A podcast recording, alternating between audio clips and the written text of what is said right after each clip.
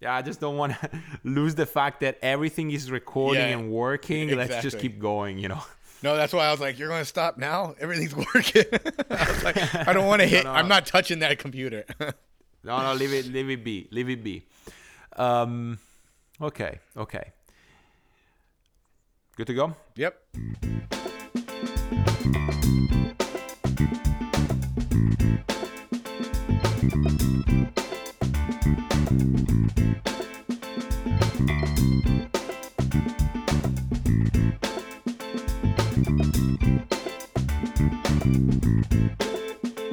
Hello, and welcome back or welcome to the Waterski Podcast.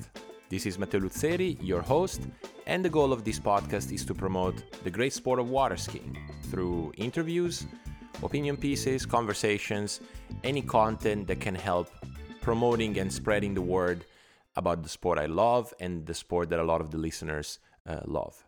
For this week, we have an interview, and actually the first part of an interview with the great Jon Travers, JT as he's known. So, JT is obviously one of the best slalom skiers in the world. He has been for a while and uh, one of the most fierceful competitors that uh, is on the scene and has been on the scene in the last few years. Now, John, and the reason why I really wanted to interview him, apart from the fact that he's a good friend, is the fact that he, the definition of ambassador fits him very well. So he's known for his skiing, but he's also a very respected tech controller, or for the European audience, homologator. He's a product developer, he's a tournament organizer, he wears a lot of hats in the sport. And uh, obviously, I wanted to hear about it all. But in this first part, we really cover skiing. And uh, in a very traditional water ski podcast fashion, we go back to the early days, which for Jon meant growing up as at his dad's ski school, skiing and growing up with his dad as a coach and as a father, and the aura of greatness that always surrounded him at ski school, and yet the how normal and everyday that was. Um, I think Jon explains it very eloquently, and I think the listeners will get a sense of what it was like to grow up at Jack Travers Ski School, which, as we agreed on in the interview, probably isn't that much different now as it was uh, 30 years ago, 25 years ago. This first part is uh, personal. Jon says a few things that really give a good idea of how certain events shaped him into the skier he is today, uh, both in terms of technique and commitment and participation at big events. So I hope you enjoyed this first part, and I hope you'll decide to come back next week for part two, where we'll talk more about the other hats that Johns wear in the sport. So until then, enjoy part one and uh, see you next week. JT, my man, welcome to the Waterski podcast. I'm so stoked to have you here. Yeah, thanks, Matteo. It's been a pleasure to be here with you, and listening to all the other podcasts you've done has just inspired me to hopefully have a good day here with you, chat about my life and what water skiing's brought to me. Yeah, man, I'm, I can't wait. Now, we should say for the record, we have been going just through 50 minutes of technical challenges because I, I say welcome here, but you're at your, at your house in Florida, I'm in Italy. So there's always a bit of funny stuff going on when you try to do Zoom. Um, but uh, we're there. We're there and we're ready to record. Yeah, it's exciting. It's been a little challenge. I'm not a big Mac computer guy, so trying to learn that side of things again is kind of interesting, but we're here. We got it going. We're here. We're here, and uh, since it sounds like you've you've heard a few of these podcasts, here's the first question: How did you get into water skiing? Oh, great one. Um, I was brought into a family um, that my dad is a coach for years. Um, growing up at a ski school, you know, it was just there. Never got pushed to do it. Never got um, made to ski. It was just an opportunity that was there in your backyard. So, and having some of the best skiers in the world always be at the house, it was kind of easy for me, in a way, to get motivated at a older age, but in the beginning it was just 18 months old. My dad would drive me around on the tractor in the grass, and then it went straight from the tractor in the grass to a boat on water. Um, oh, like with skis behind the tractor. Yeah, yeah, yeah. It was like the little wooden combo or like the trainer skis that you see like the HO or all the companies make today. Exactly the same thing. He just told me on the wet grass. And mm-hmm. then it mm-hmm. went straight from that to one day running on the beach. And then a few days later, and I was 18 months old the first time I went behind the boat. And I remember Wow.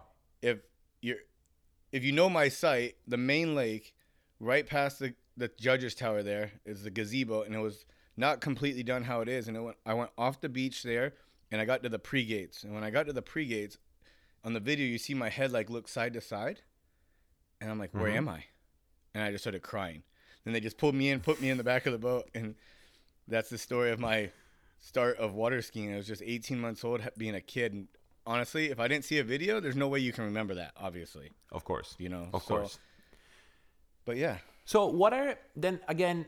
Obviously, you know, you were one of the early ones. So at the question of do you remember your first set? Probably no. Like you see the video and and you you sort of have an idea what they put you through, I guess. Um, but uh, what are your first memories of skiing? Like, you know, two skis, one ski, slalom, tricks. Honestly, it's not my first memory. Is not even on a water ski. It's on a mm-hmm. wakeboard.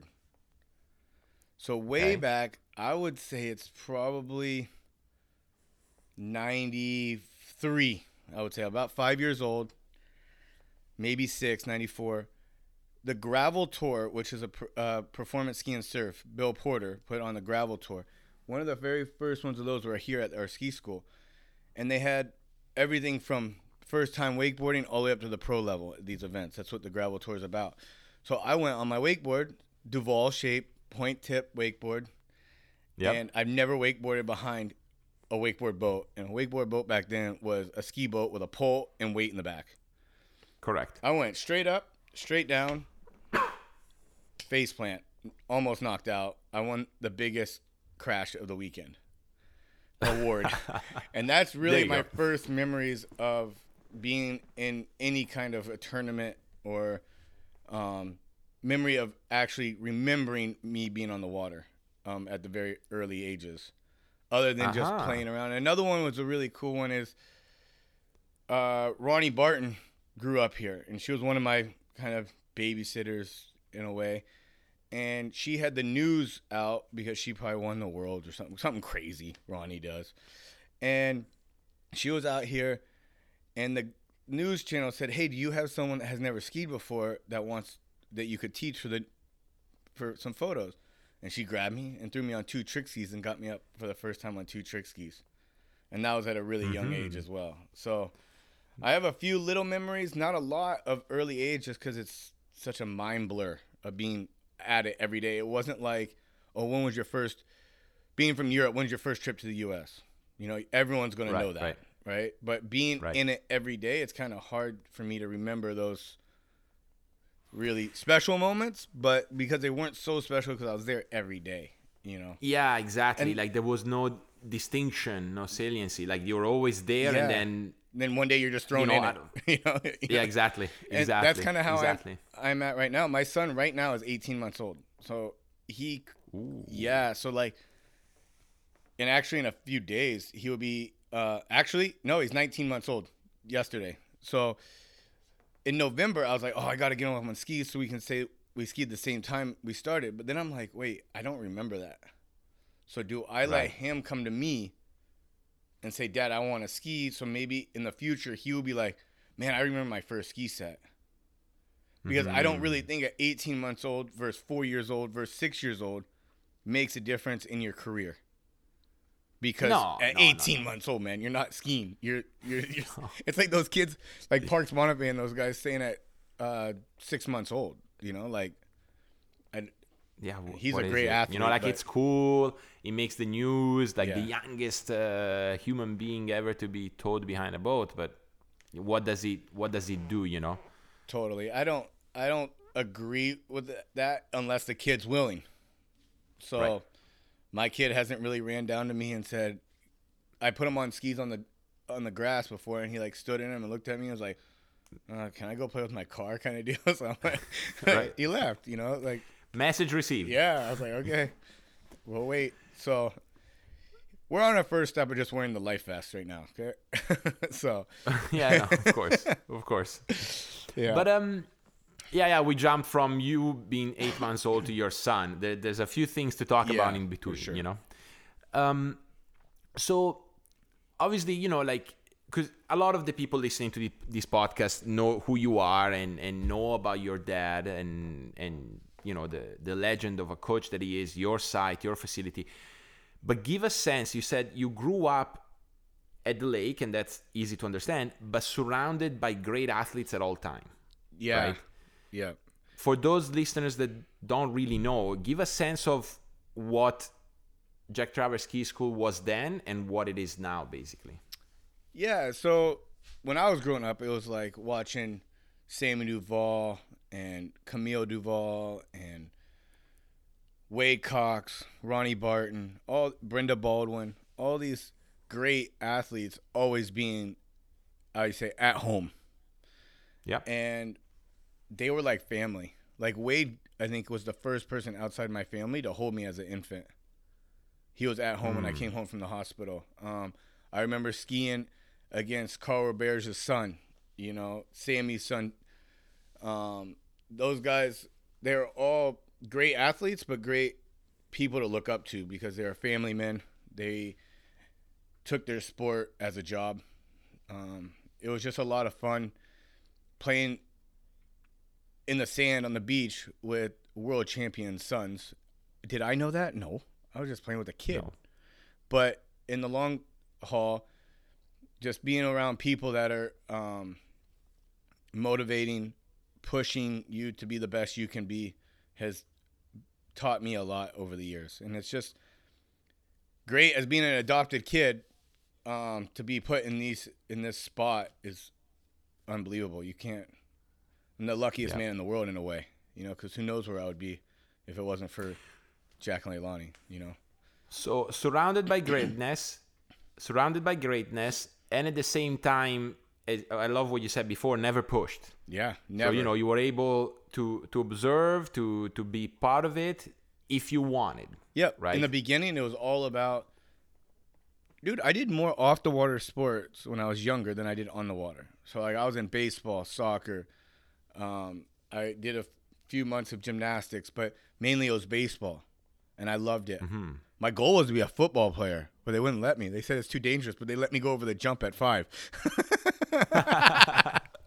so yeah, it's it's um it's uh been a great great um, beginning of my life, and I would never change it. And that's what I'm trying to do exactly the same for my son.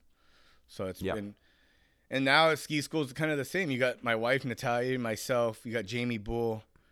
Um, you got so many athletes from Europe that are over here from Belarus, Alexei, um, that are just always here, always happy, always wanting to motivate you to be better. It doesn't matter your discipline if it's or your level, I would say, if it's beginner, intermediate, pro, they're always there going to support you.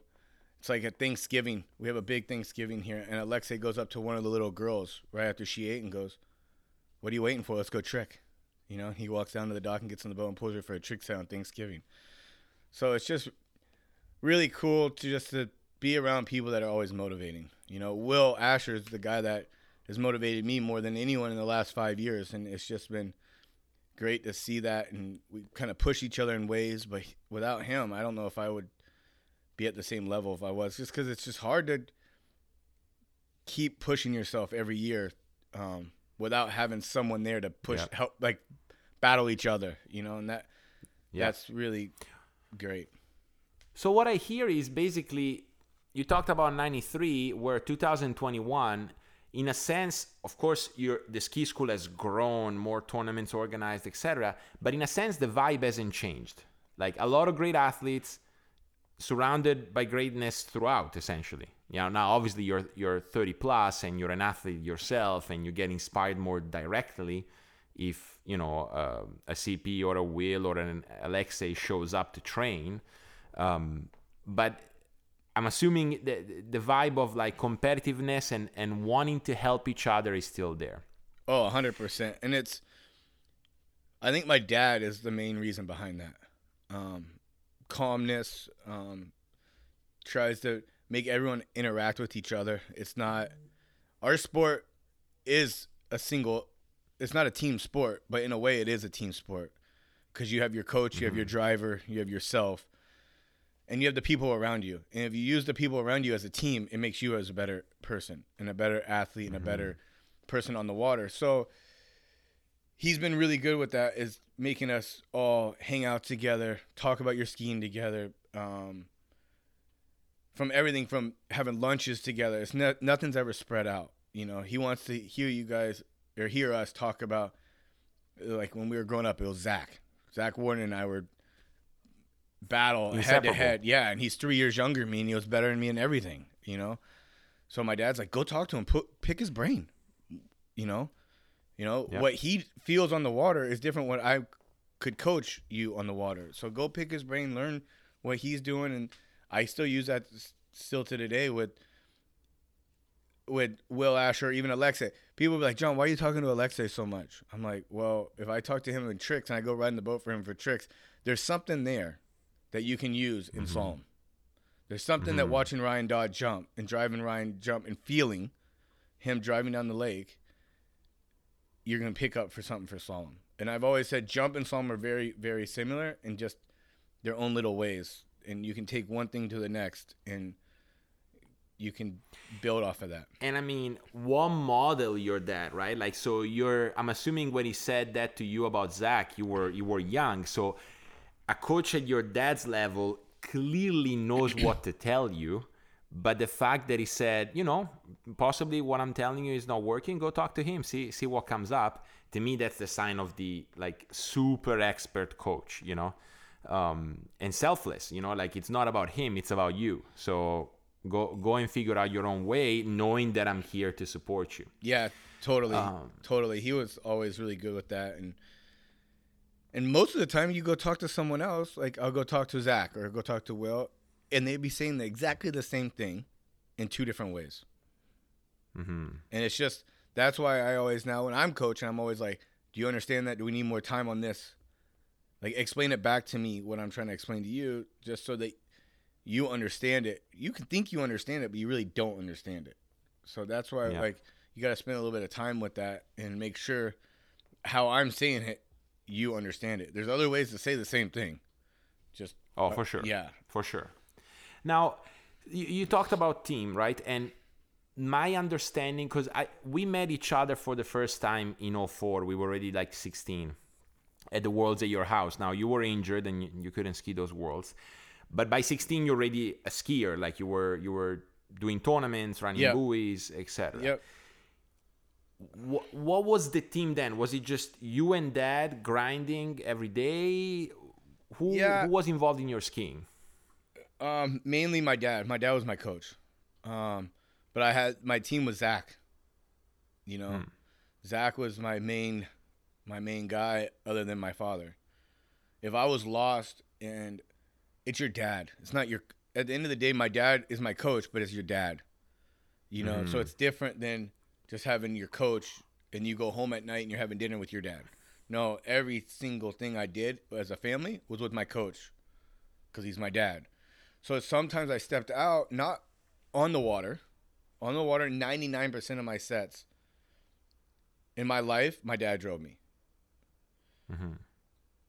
But not like back then, even today, I'll go and go say, hey, Zach, or hey, Will, I'm struggling with this. Like, what can we, can you guys maybe watch this video? Or what do you think of this? I'm thinking of this, but what do you think about that? You know, like, kind of just I see.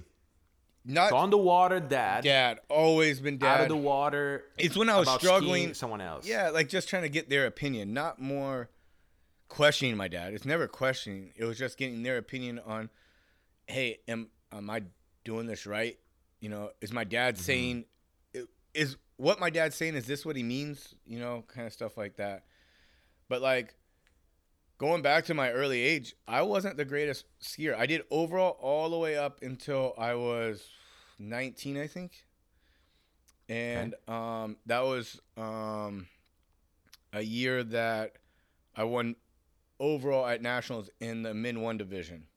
But going back before that, Wow. I won boys three slalom two years. Um, and I tied the um, U.S. Um, national record at one and a half at 41 at 18. But going back to when you said in 04, I didn't ski that Worlds not because I wasn't I was injured, because the IWSF committee, the night before the event started, myself and there was a French kid and I can't remember his name. Last night I was trying to remember it, but he, him and I were tied for I believe it was seventh. It was set. They took seven independents. Mhm. We were tied for seventh, and we were tied all the scores, every backup, Yeah. and they said both to both of us, "You both aren't skiing." So I didn't get to ski. My parents had to come and tell me that. I'm devastated. Like my parents put the worlds on at the lake for me, and now they I'm not even allowed to ski it. And then the kid that I was tied with, they kicked Balloon off the team and put him on the team. So now I'm like, wait, I can't ski the worlds because I wasn't, but that kid can. You know, so it was really hard for me. My first worlds was um in Chile, and I think that was 2008, and I was 20. That was and that was under 21 worlds. That was my first worlds. Yep. Yeah. January 2008. Yeah. Yeah, New Year's, I remember that. That was fun. Um, and I actually skied really well there. I got second. That was my first international, I would say, pro event, other than maybe like the Can Ams or the Pan Ams, something like that. But like Yeah. where the world was involved, that was my first podium, and that, that was special. That was a very special Was it moment. K- did Kale take that one home? yeah, Kale. Yep. I think he Kale ran first, one. you second. Yeah, I think I ran like. I think I ran five at thirty nine. I think. Yeah. Yeah, and I That's, think he ran. big. No, I remember. I Yeah. remember that. because he came and skied with me. Um, I think it was him, Zach, Storm, and I skied for about a month here at the ski school before we went down to Chile, or very close to a month. Um, and I remember Kale's like, we made a bet. I was like, I got one more left, Kale. You're older than me. This is your last under twenty. You can take the win on this one, but I'm getting second. and it worked yeah, out. Yeah, And then you fun. took the one after that in Mexico on top of this. Yeah, and then I went down to Mexico and I won that. Yeah, so that was Yeah. that was a good that was a fun fun few years there as a junior ending my junior career was a lot of fun especially when i got to miss out on all the the junior worlds stuff so So let's stay let's stay with that, yeah, because on top of this, um, just to give you some context, you have three years as a junior, and there your birth year matters because Yeah. either you get two worlds, first and third year, or you get worlds in your second year. And you and I were the same age. Yeah. We got the the short end of the stick on the juniors. yeah Um, now I can't say anything because I was lucky. I skied them um, at your place, and and and it was awesome. Uh, but yeah, we only got one junior worlds. Um, but staying on those years, like juniors, say, um, what were some of the? You said ninety nine percent of your sets were with dad. What were some of the core things that dad was about in slalom? Like, were some of these fundamentals that you know you, you would hear every day, th- that type of stuff? yeah back then i've changed a lot in my skiing since then honestly um changed ski companies and that helped a bit um or a lot but um the big thing was acceleration he's like dude you can't get around the buoy if you don't get over there you know we got to work on because my back then my big thing was is turning really hard really deep and losing all my momentum to the first wake so he's like we got to learn how to turn with more speed and getting across the wakes faster and that's what I heard. It just was driven in my head, and kind of getting driven in my head where I would just turn harder and harder and harder, thinking I was going to go there faster. Well, it wasn't Right. really working out. So uh, we kind of in twenty after juniors, um, we kind of took a step back, switched ski companies, and kind of worked on style. And I said, hey, I'm switching ski companies. I got a lot to learn just from that. So let's try to change and make the new ski work how we want to ski. And we did that. But growing up was just about acceleration and starting the in the past with being up course and having a lot of speed.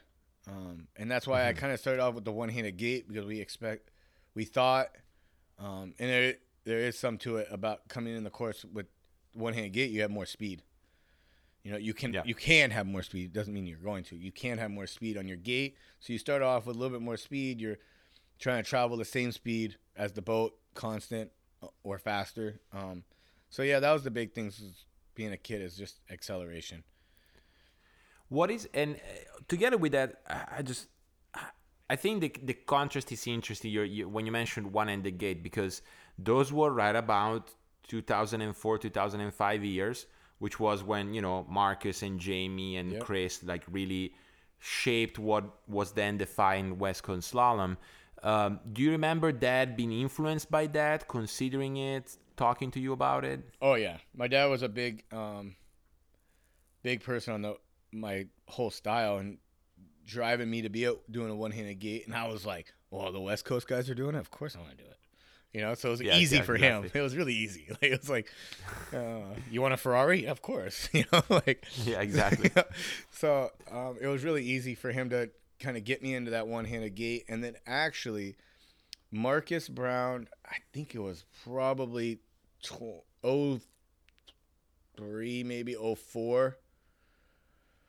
Um, it was probably 04 actually that Marcus and Terry Winter came down in the fall, I believe, and they skied here at the ski school for a few days, and got I got them to watch me quite a bit, and I ran my first 38, and they really Marcus helped me a lot on my gate, um, because the one hand gate wasn't really new.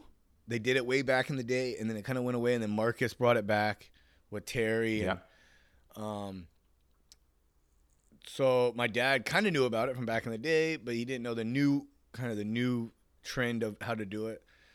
So we were just watching videos and learning from Marcus, and they helped me a lot, and I got through my 38 um, really well. My first 38 was with them, you know, so it was really exciting to um, to get You to learn from. yeah, them, I get to learn from Marcus. They were just like role models to me, you know. And now he's like one of my buddies. We hang out, you know. So it's Yeah, exactly. it was really cool. It was really really cool. Exactly. No, I, I find it interesting always to hear what what are some of the core fundamentals that skiers get brought up with in juniors because I feel that in juniors you really can shape an athlete to ski in a certain way and then things have to change a little bit to run the hardest passes things are going to change a little bit for equipment boats new ideas blah blah blah but a whole lot of it is shaped in those years right? Um, so i'm always interested to hear what what skiers were brought up with if i can put it that way. Yeah, the, if we're gonna really go back to the brought up part, was it wasn't even slalom, it was overall. My dad was a big t- guy on wanting all juniors to do overall because it it makes you a better athlete. And even like when I switched over and I said, okay, I'm just gonna be a slalom skier. I don't know if I would really be as good of a slalom skier today if I didn't have the other two disciplines to drive me to make you a, more fit on the water.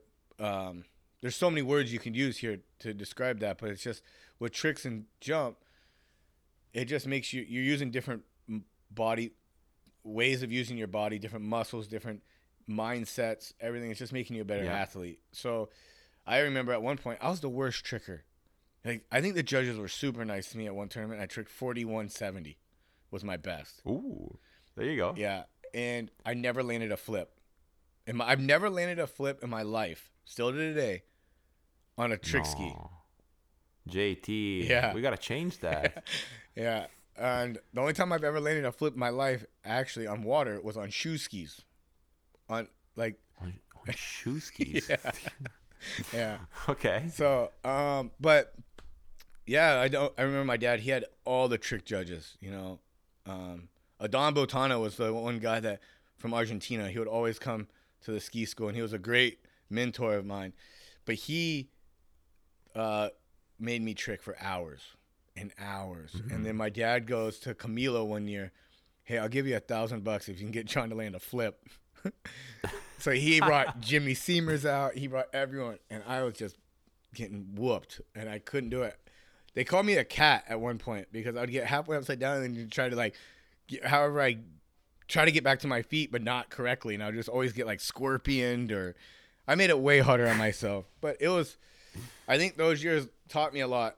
You know, how Yeah. to be, how to drive, how to be focused, um, and it was just a lot of fun. You know, I would never like if my kid wants to ski, I'm gonna try to let or push him in the right direction to be an overall skier, especially with my wife. You know, she's Uh, of course, yeah, Yeah, yeah. You I- got a big bias at home. yeah. I, I don't know if he's allowed to ski without doing overall. Actually, at least trick. Oh but- man. At least trick, yeah. Get on the trick ski and, and have some fun. yeah. Um, all right, so we, we talked about worlds. What I've asked this question to other guests and other American guests specifically. What was it like to represent your country for the first time? And I know you skied some Can-Ams, and I'm not disregarding them at all. But I'm, as you uh, as you said before, I got it like I got to the worlds, Yeah. like the the uh, world level tournament. And you know, you you were wearing some US gear. You knew that you had your flag next to your name. Did that do anything to you? Um, honestly, my first few, I was just an independent, so I didn't have the pressure of trying to put the points for the team.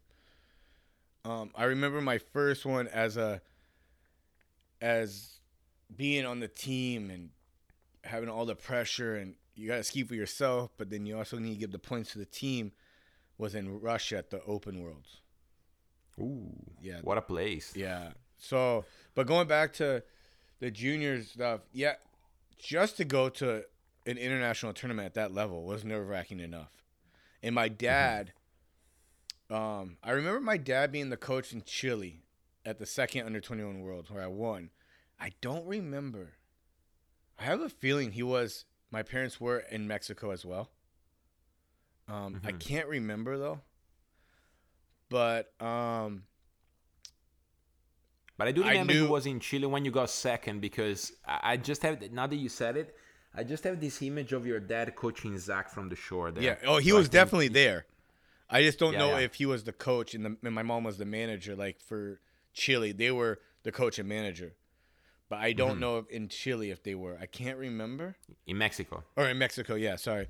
But I do remember my dad always saying um, to all of his athletes in a way, I could say it wrong, but in this way of like, you come first, you do what you need to do, your team will follow. So you just go ski for yourself. If you're happy with your skiing, it's probably good enough for the tur the team. You're here for a reason. You got put on the team Yeah, for a reason, and if you're Exactly. happy with it, you probably is a good score, right? So yeah, of course. He- Otherwise, you wouldn't have even been selected for the Exa- team. Exactly, like- exactly. If you, Yeah, so, yeah. he always said in a way like, if you're happy how you skied, it's good enough for the the the team. So, and I just remember him saying that to the open team once here. I think it was what year was it when the worlds were in Italy back in the day, like nineties. There was a 99 Worlds. There was a 2001 Worlds as Yeah, well. maybe the- and then plenty before. Yeah, I plenty think it was the '99 because I kind of remember it. He, they had like the little team training here at the ski school, and then they had like their little meeting. And I think in the meeting, I was sitting there, and he goes, "Guys, just remember, go have fun, ski like you ski, and everything's gonna happen. You know, if you just ski for mm. yourself and be happy be focused, everything else will come behind it. You know." Yeah. and he was always the one like if you need coaching the day you get to the tournament it's too late you know Right. like you're not it's too late so he's just like have fun look at me on the shore for a jump i'll kind of tweak you in and just go have fun you know so that's kind of how i grew up is i've been always super nervous on the docks um, but as soon as my feet got in the water and i got my head wet everything's the same it's sitting behind a boat um, the courses are all the same, and yeah, just go have fun, ski well. All right, JT, we're back from yet another technical uh, issue. Looks like we're back on. Uh, look, staying for a little longer, just on your, you know, juniors, under 21 years, under 21s, uh, World Championships, uh, Mexico. JT is under 21 world champ. Give me the the lead up to the tournament, the tournament. Tell me the story.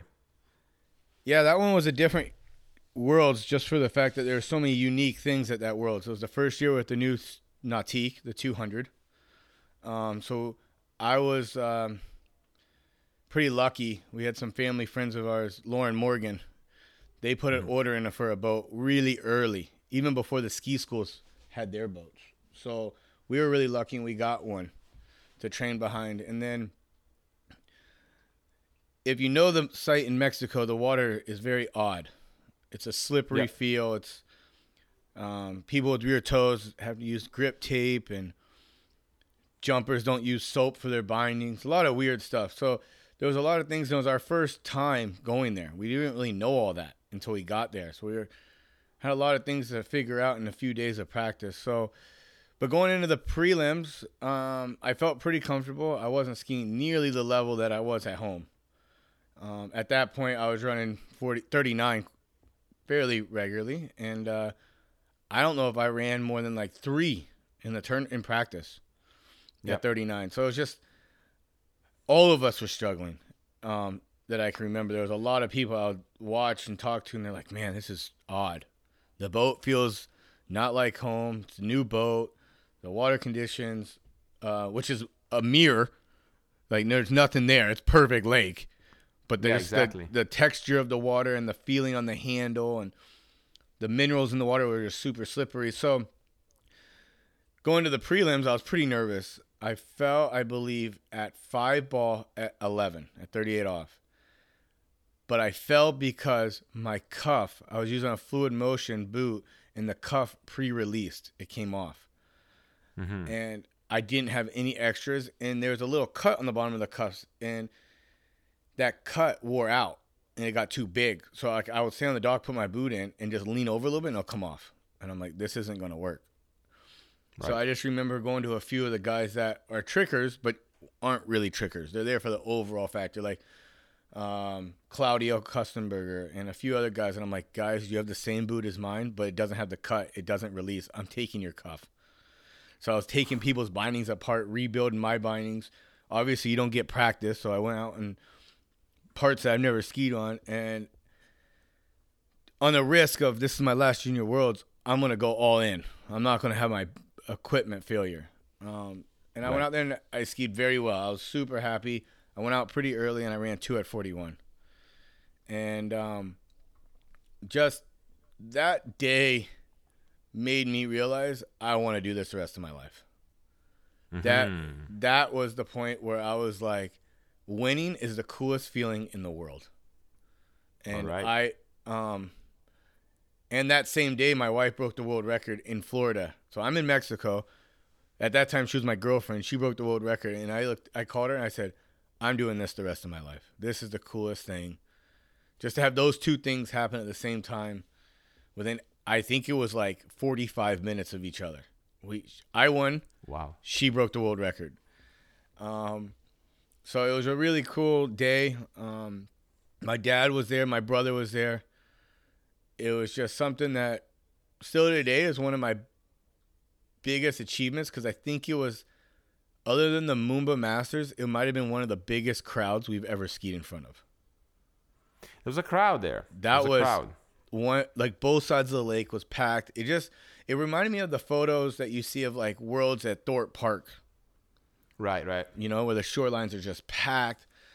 And um, it was just a really special day um, just to be there, support the flag on the podium, have your jersey on, you know, the U.S. stuff. It was just really, really cool. And then just a few years later, back at that same site for the Pan Am Games, which they only take four athletes from the U.S., I was fortunate enough to make that.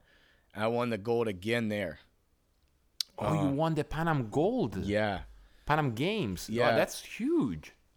I'm just trying to look here on what um yeah, it was um actually it was just like um the same year really cuz right? Like Mexico Worlds was January 2010.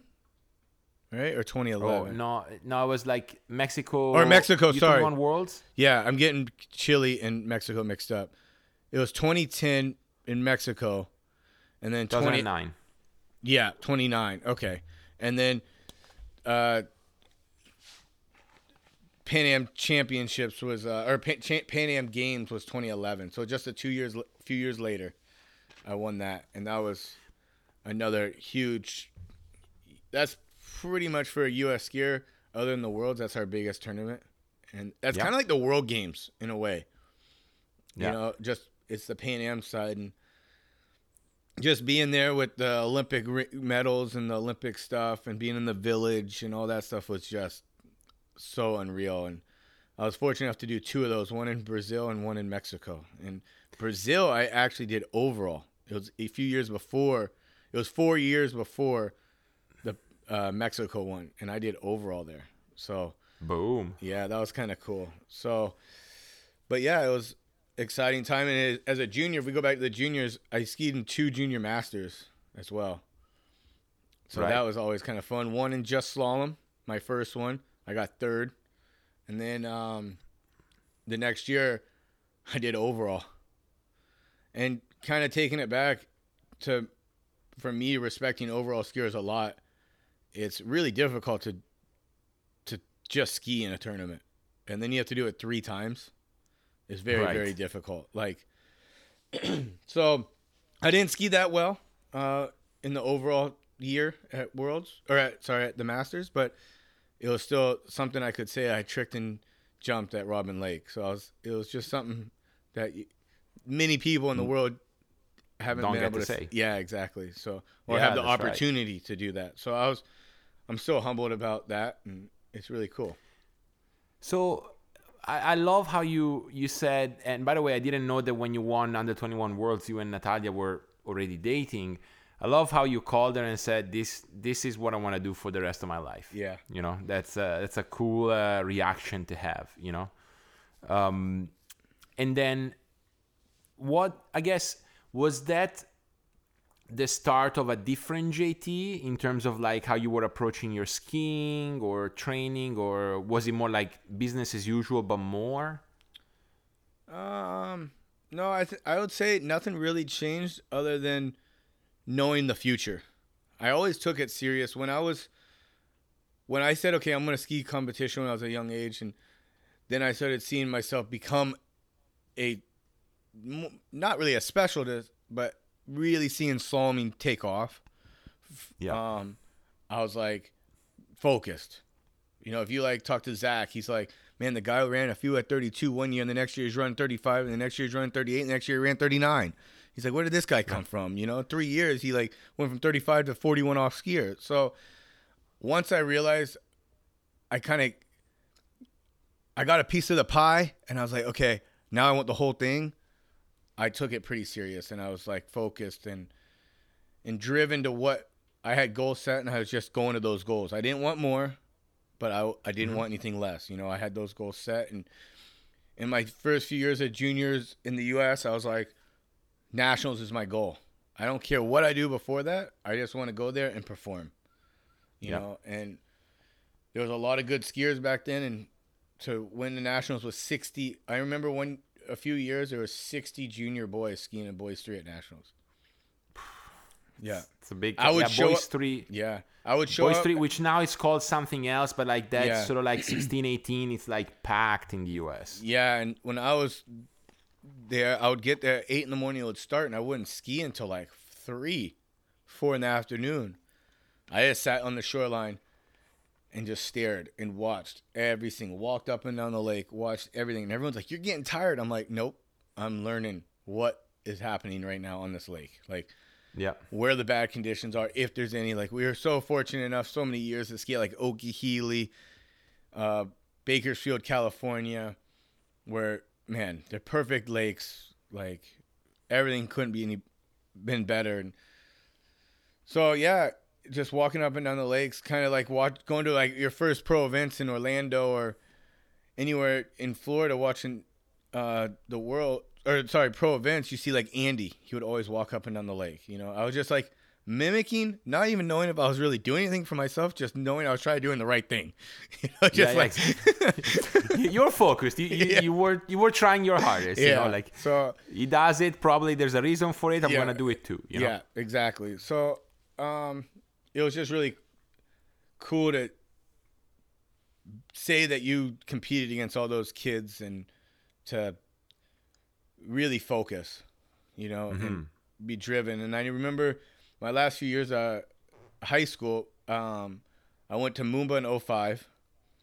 Um, that was an eye opener for me Mm-hmm. because we got there. Um, conditions are Yeah, sorry, sorry to interrupt because that's that's what- that was exactly what I wanted to ask you next. Like by the time you won under 21 worlds, you were already quite the experienced skier in terms Yeah. of like big events. Now, obviously, you might have not been as competitive yet, but like you were going, you were skiing. You know? Yeah, so before the under 21 worlds, I didn't get to ski the junior world. So my dad's like, hey, we need to get you some experience. So in 05, um, after I missed the 04 worlds, 05, he's like, Yeah. hey, let's go to, to Moomba.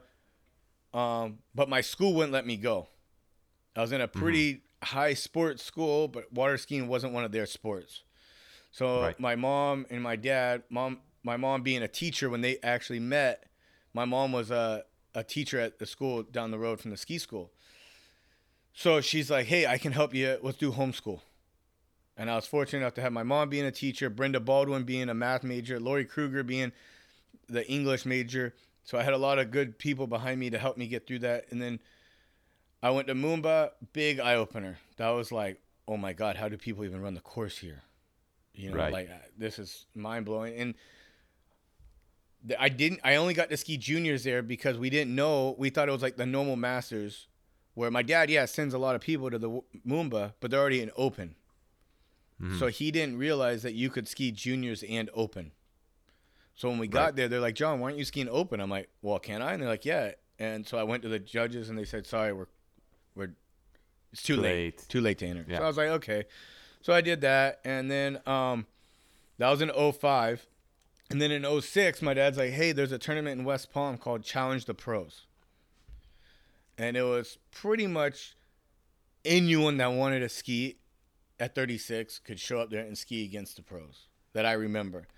And remember. tournament went down to history. Yeah, and I remember your buddy uh, Matteo Yanni won that event, I believe. Got second, second, he got Second. sandwiched in between CP and Andy.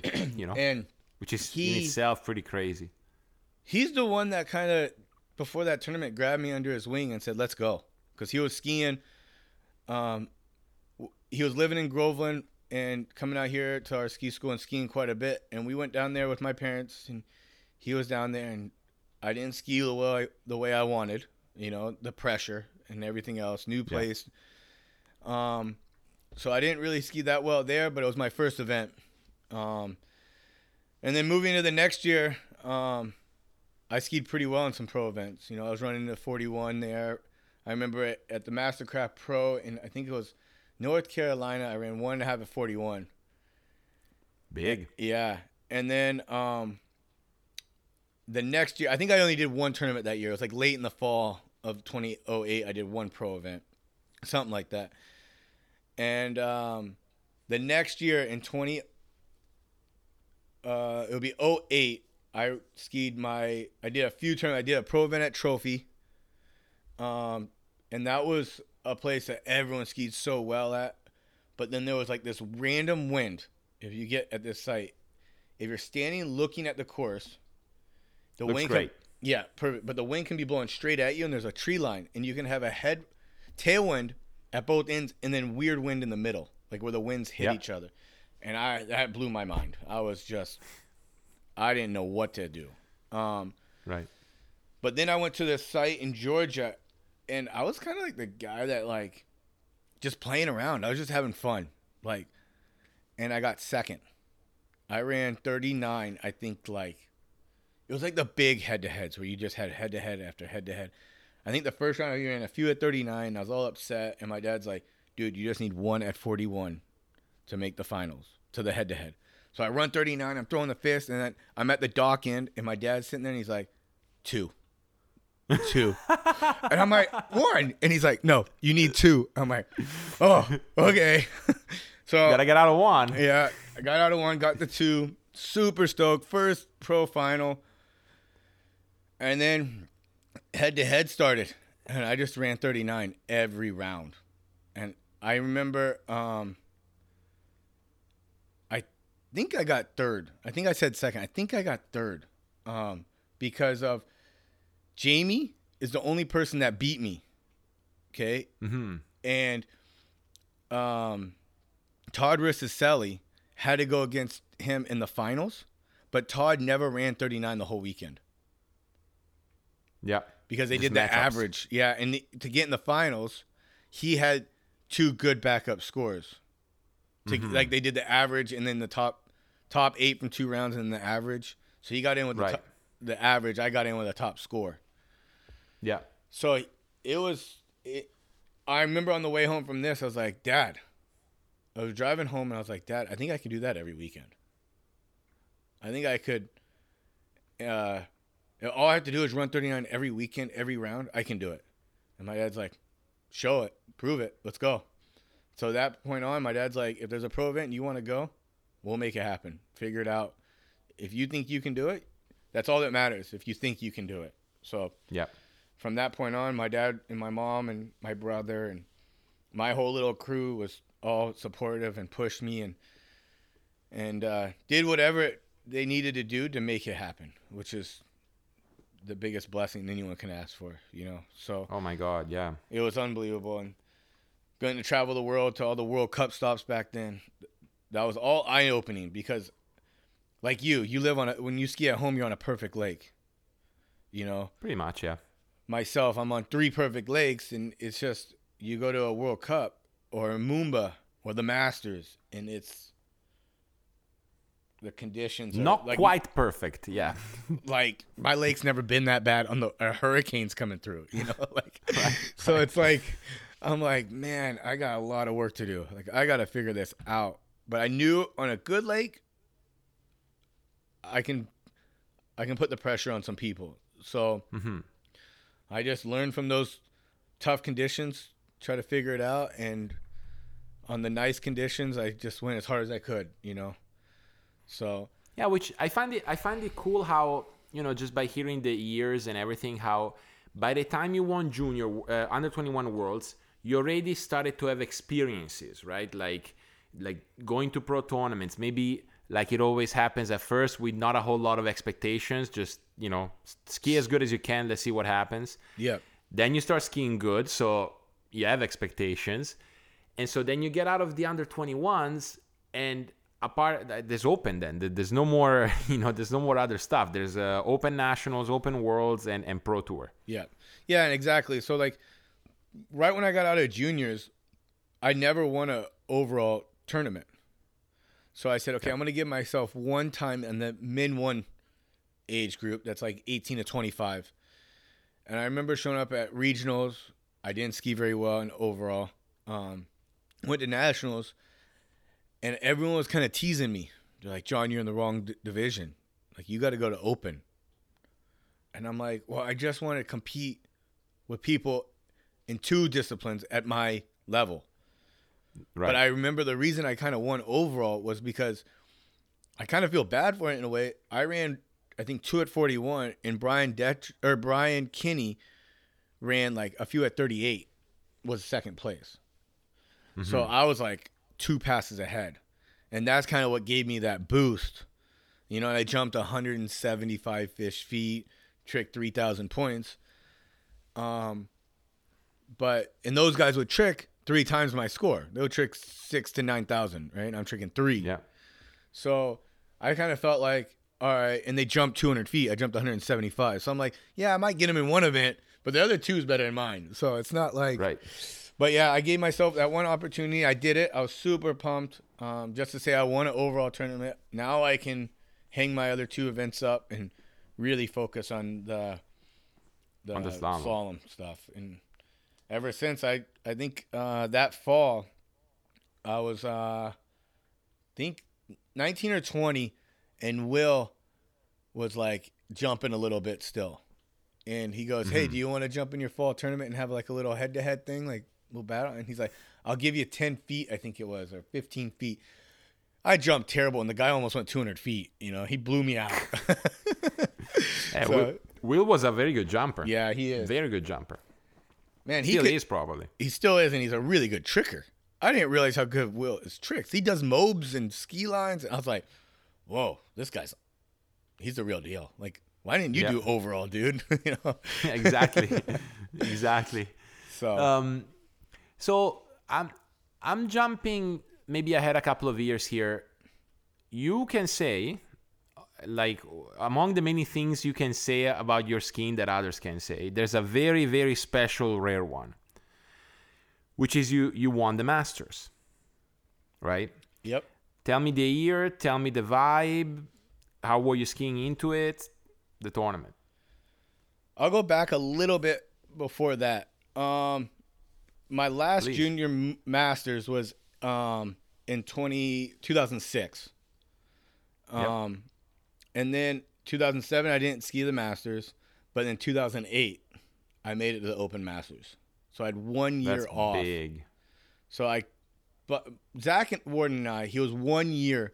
He skied in the 07 Masters, Junior Masters. And I said, Zach, our goal is to ski together in the 50th Masters. Right? And that would have been Oh, right. in, I think that was in 09. Yeah, it was in 09 because 08 was the 49th Masters. And LCQ's home. You're working, you're slaving. Um, it wasn't nice conditions. It was spring, kind of cold front came through in May, like the wind's blowing that weird west northwest wind. And I went out there and I think I ran like two at 41, two or three, or it's a three at 41. And I'm like, if no one beats me, I'm- I'm in the Masters. Actually, Right. no. Back then, anyone that ran the score they told you got in. So I'm in the Got in. Masters. Yep. And um, Zach went out. We had to go put a new jump course in on another lake to spin the jump. And Zach goes out there and jumps like one foot less or something crazy. Or does it at five and a half, but he didn't want to go to Masters because they made him jump six. So, Wow. yeah. And So- so, he must have been, if my math doesn't fail me, he was still maybe like last year junior, something Yeah. crazy. Yeah, I think he skied at the. There's a tournament he skied in where he did not ski juniors. He went up to open, and it might have been the Masters. I can't remember which uh, tournament it was. Yeah. Um, I have a hard enough time remembering my stuff. So, Yeah, yeah, no, no, no pretension, Yeah. no problem.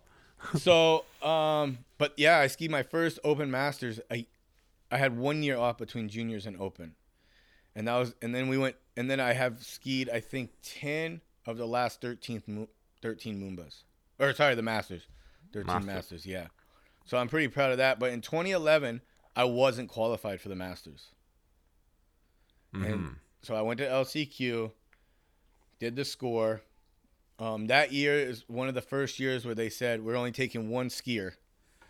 The score is three at 41. We're gonna take whoever gets three or the winner above three. So I think Jason McClintock that year ran three, round one. I ran like I think I went right inside a six bar, got six at 39 Right. the round one. Round two, I ran three at 41, but Jason fell early at 39. So my average was more. So I got the, the golden ticket to go to the Masters. And then Jason got the wild card being a Nautique athlete, and we went. And I remember Jason goes off the dock that year in 2011 at the Masters, being first off the dock, and runs one at 41. In the 41, I remember that Masters. Crazy stuff. And I'm next on the dock, and I'm like, I look at my dad, and I'm like, oh wow, oh Right. wow, like game on, let's go. So I go out there and run two, and I am so happy. Like I'm the happiest guy. Like I could have won the world Masters just then, right? Just because right.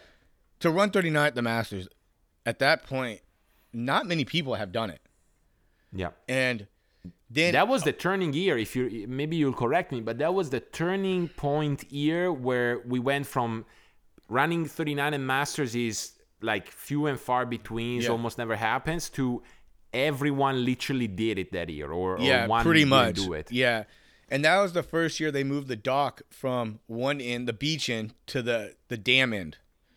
Correct. So, and I think that has a lot to do with it, um, in a way. But just because of the wind always blows one direction, so now we always took our without opting up or doing something weird, we took our 39 into the wind, so it was a little bit easier. Um, but I remember I had to go back out and ski and I run off, and I think they only take four of us Correct. to the final. I know Will was in. I think Th- Thomas was in, and I think there was like four of us for two spots. And we had to go cold 39, and I don't remember who else made it in. It was I do remember it was Aaron Larkin, I believe. And it was Aaron and I that made it in. Um, it was like Aaron went out, ran a score. Someone else went out and fell really early, and then Jamie went out, and I think the one skier before Jamie fell at one ball. Then the Yeah. next skier, Jamie went inside a two ball. So I only had to get, I think, two at 39 to make it into the final. So I just literally turned one, S turned two, and I made it. And I was like, sweet. And then in the finals, the wind's kind of weird. A few got, I was like the first one out, I believe. Yeah. I ran four and a half at 39. And I remember sitting on the pavilion because I was really mad. I was like stroking 39 and fell at five, and I was super upset with myself. And then skier went down. Next skier went down. Next skier went down. Now Will's on the water, and I just remember he. I still feel pretty gutted about it now, knowing he's like my best friend. He fell right in front of the pavilion, and I just remember like screaming, jumping in the water, like the happiest I've Yeah. ever been. And he's like staring right at me, like right in front. I'm like, oh, sorry, dude, sorry, you know. And um, but yeah, it was super emotional. Um, I have pictures of me going to the Masters. Um, I've been, I think, as a kid, I missed like two Masters my whole life. Um, so it was just a family vacation, family trip. Dad had all the skiers going. We always went, and then for me to win it was just something that, you know, if I could do it again, it would mean exactly the same. You know, that tournament I to see. me is, I don't care if you win it once, a thousand times. Every time you win it, it's amazing. The feeling is going to be there. It's going to be super high just for the fact that it's the Masters. It's not easy to ski. It's the longest going tournament in the history of a pro event. You Yeah. know, the back in the day, man, they were giving Rolexes away, big trophies, like crazy stuff. And just to just say you've been part of it with the Sammy, the Andy, the Carl, the Wade Cox, those group of people to say that you've won an event they won is just for me amazing. You know. Yeah. So, yeah. Oh, that's awesome. And staying with the family, I think this is a good transition to to our part two. Staying with the the family vacation slash trip aspect of Masters. To me, the picture, the best picture was this year, uh, where I was there with the junior at the Masters with Florian, and I remember seeing your dad and your mom strolling around with your son. You know, like walking through, like next to the to the um, what do you call it, the, the- the- vendors? not the beat, yeah, the the vendors, the and and they were like, I'm like Jack, we're not following around your skiers. He goes, ah. Chris takes care of that this weekend, you know. Yeah, yeah. I'm, I'm just, I'm just enjoying myself and watching, which obviously was a strange Masters, no pavilion this year and whatnot. But uh, it was just a cool image to see that, you know, he was like, you know, Chris got it. I can just stay here and watch, and it, it was awesome. Yeah. So look, look, Jon, we're going to take a little break and we'll come back for part two. Perfect. Sounds good.